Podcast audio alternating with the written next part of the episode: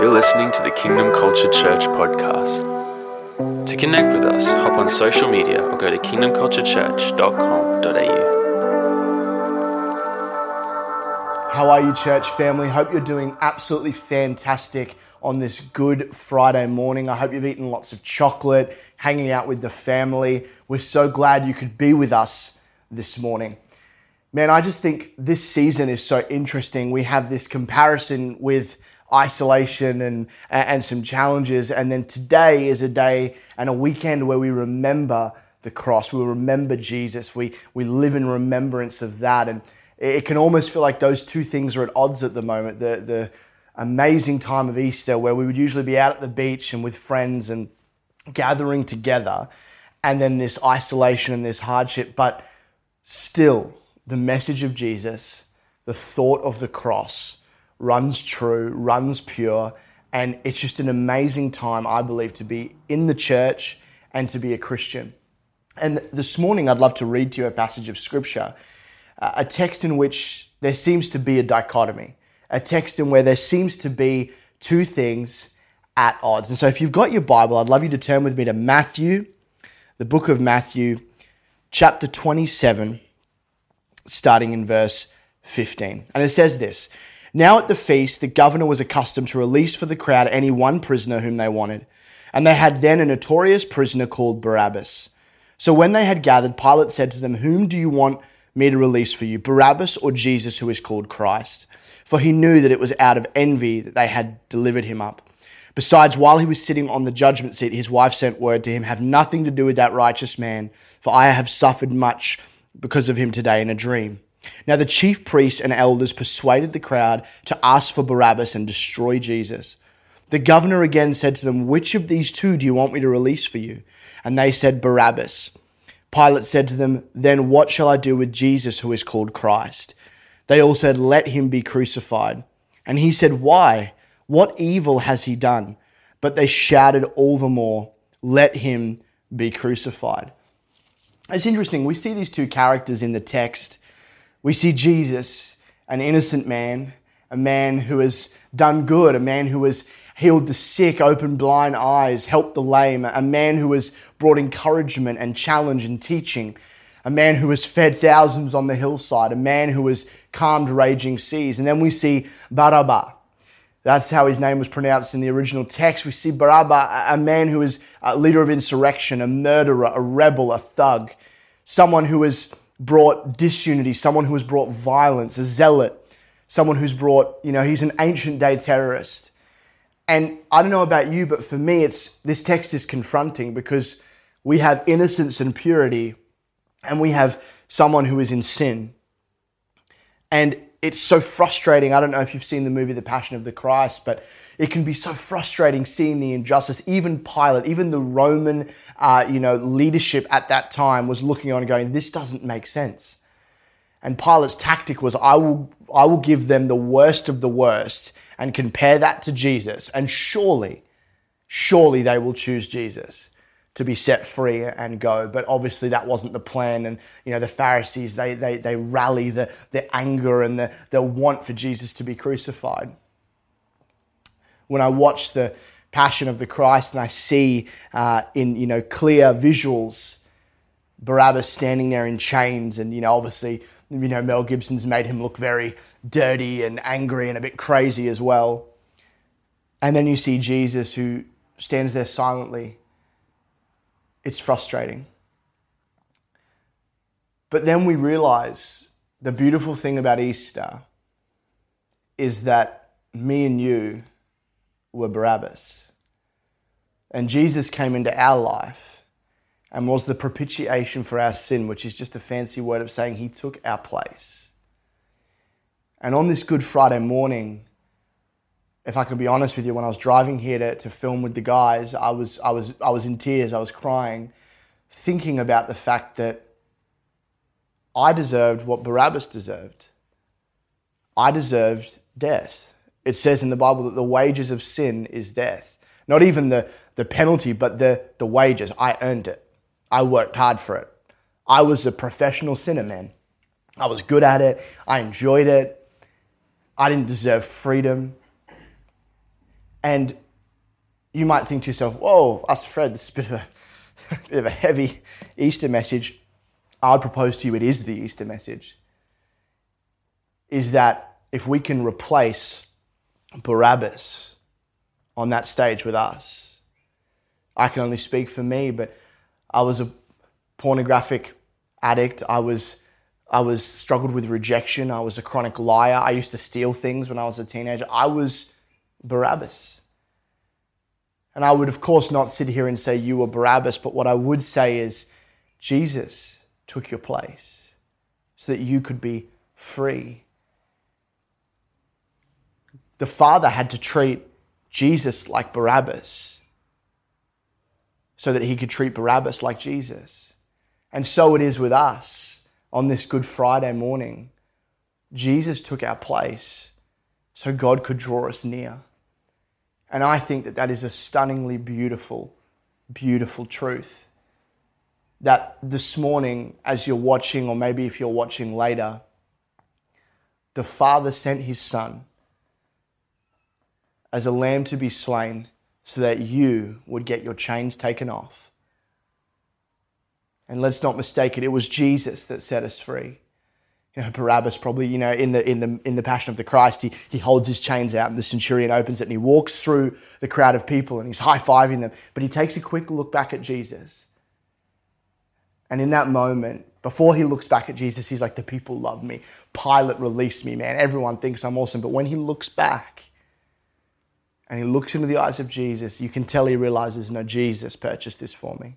This man who I don't know, who I've never done anything for, has taken my place. So, on this Good Friday morning, I would ask you to remember that.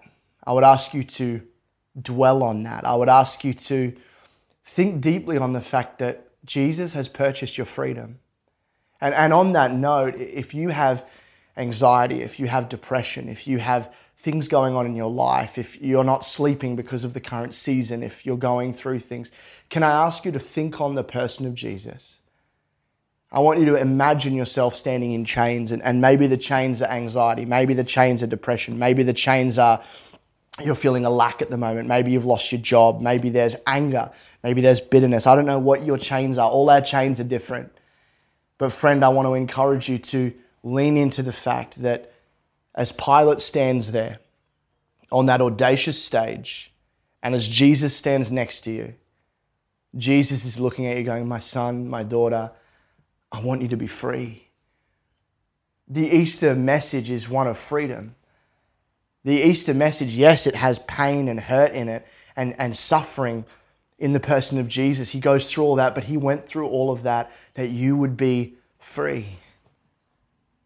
How could we let ourselves live in hurt and bondage and pain and unforgiveness and, and disunity and distrust when Jesus set us free? Can I encourage you, friends, this morning, or whatever time it is, wherever you're tuning into this, Jesus is enough. His sacrifice on the cross was enough for you. He didn't just die for everyone else, but you're called to stay in chains. If anything, over this Easter period, please dwell on the cross. Please dwell on Calvary please dwell on the fact that Jesus is enough for you, for your family, for your kids, in your job, in everything and every area of your life. Jesus is enough. And you know, we're going to go into a time of, of a guided prayer um, that we're going to do after this. And it's really exciting. It's a new thing that we're, we're, we're doing, and we think it's going to be really special to be able to focus in on Golgotha. That's the place of the cross. We're going to go in to that area and we're going to dwell and we're going to think on that. But as we as we finish this this devotional and this thought, I want to just encourage you this Easter. We might not be able to go to a family barbecue. We might not be able to go see a fun kids film at the movies like we usually would, or I usually would at this time. But what we can do is we can dwell on the cross. You know, Hillsong Church wrote that song, Beautiful Exchange. And ever since I've watched The Passion, I, I always, when I hear that song, think of those three characters. Think of Pilate, I think of Jesus, and I think of Barabbas standing in front of those people. And I think, man, that was for me. That was for me, man. The beautiful exchange where my rags became riches, where my hurt became hope, when my anxiety became peace, because the Son of God came, because he loved the world and he traded places. And I think this Easter, that's the perfect thing to meditate on and to dwell on. So we're going to go into this guided prayer now. I would encourage you to find a spot in your lounge room or in your bedroom or wherever you are, and we're going to live a couple of moments in remembrance of the cross. This time can be so frantic. We have so much going on in our minds, so much to do, so many things to sort out. In this time over Easter, I think it's really important that we stop. We take time. Some ways we can do that is to make sure we're breathing. That might sound very obvious, but sometimes during the day, it's good to simply stop and breathe. In through the nose, out through the mouth.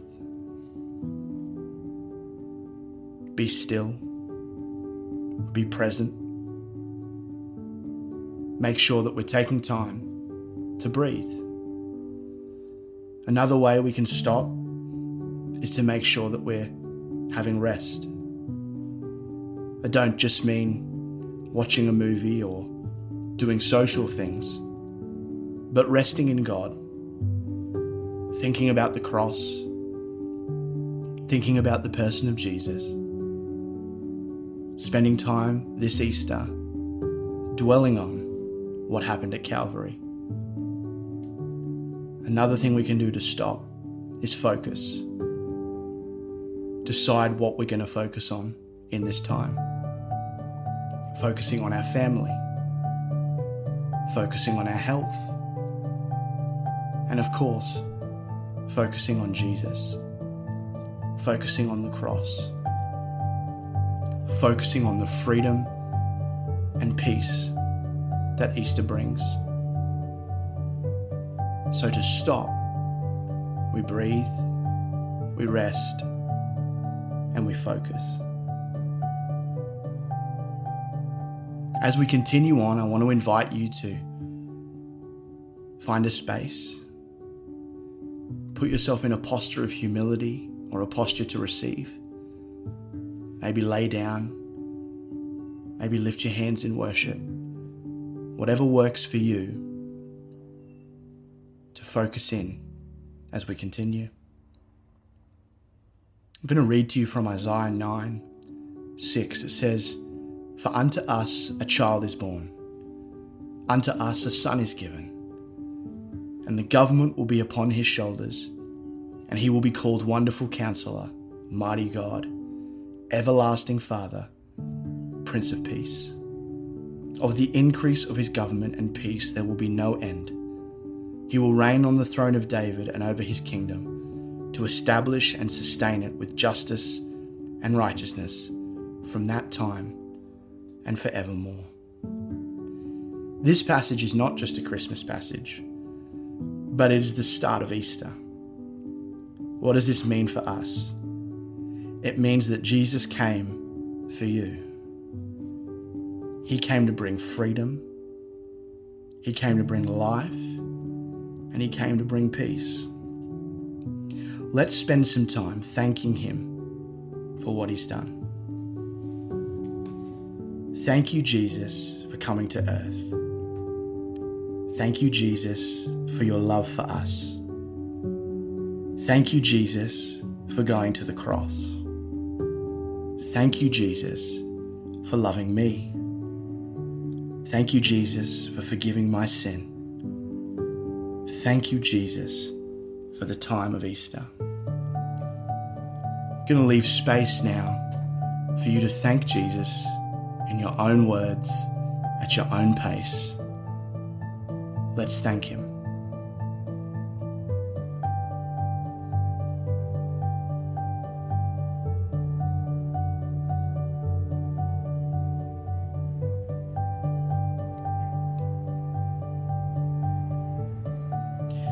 It's the Easter weekend, and we're at home, we're in isolation. But I want to encourage you that we're not alone. The person of Jesus is here with us, and He makes a way for us. We're going to read Psalm 23 together in the Passion Translation. And it says this The Lord is my best friend and my shepherd. I always have more than enough. He offers a resting place for me in His luxurious love. His tracks take me to an oasis of peace, the quiet brook of bliss. That's where He restores and revives my life.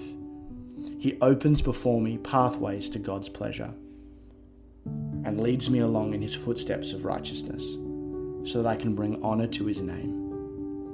Lord, even when your path takes me through the valley of deepest darkness, Fear will never conquer me, for you already have. You remain close to me and lead me through it all the way. Your authority is my strength and my peace. The comfort of your love takes away my fear. I'll never be lonely, for you are near. You become my delicious feast, even when my enemies dare to fight. You anoint me with the fragrance of your Holy Spirit. You give me all I can drink of you until my heart overflows. So why would I fear the future? For your goodness and love pursue me all the days of my life. Then afterward, when my life is through, I'll return to your glorious presence to be with you. Let's take a moment to pray outwardly. This psalm is one of friendship, peace, comfort. Let's pray that over our friends and family right now. Lord, we thank you for your peace. We thank you that you are our good shepherd. Lord, we pray for people in this season right now who may not know you. We pray that over this Easter weekend, they would become aware of the person of Jesus. They would become aware that you are their comfort, you are their guidance, and you are their shepherd. Lord, help us to drink of you so that we may better talk about you. As we close this guided prayer, we're going to spend some time soaking in a song from our house inspired by Psalm 23. I want to encourage you to worship the Lord, find a space, get in a posture of worship, and let's lift Him up together.